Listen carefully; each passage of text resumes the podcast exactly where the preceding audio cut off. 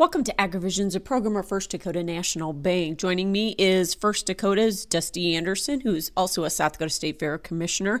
And the South Dakota State Fair underway. You started off with the dedication and ribbon cutting of the DEX Center. How did that go? It went uh, very well. We had a large crowd, uh, uh, actually larger than we expected. Uh, went went very well and without a hitch. And uh, Lieutenant Governor was here, and the Secretary of Ag, Hunter Roberts, and uh, both did a great job.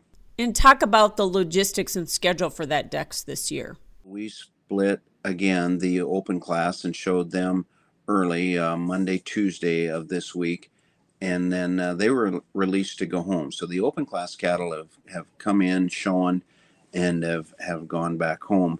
Uh, the 4 H cattle started coming in last night. Uh, they're all housed now. They had to be checked in, I think, by noon or two o'clock.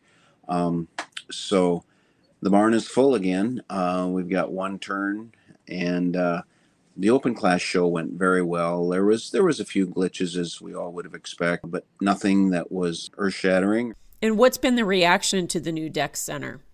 Optimism is probably the best word, Michelle. People are very optimistic that uh, we can make this a, a premier site. He also talk about what's on tap for the rest of the week? We have a great lineup of entertainment. Uh, just go to the State Fair website and uh, check all that out. I think uh, there's some uh, incredible concerts yet to come. 4 H will start showing uh, the beef show on Saturday, the steers will show, Sunday, the heifers will show.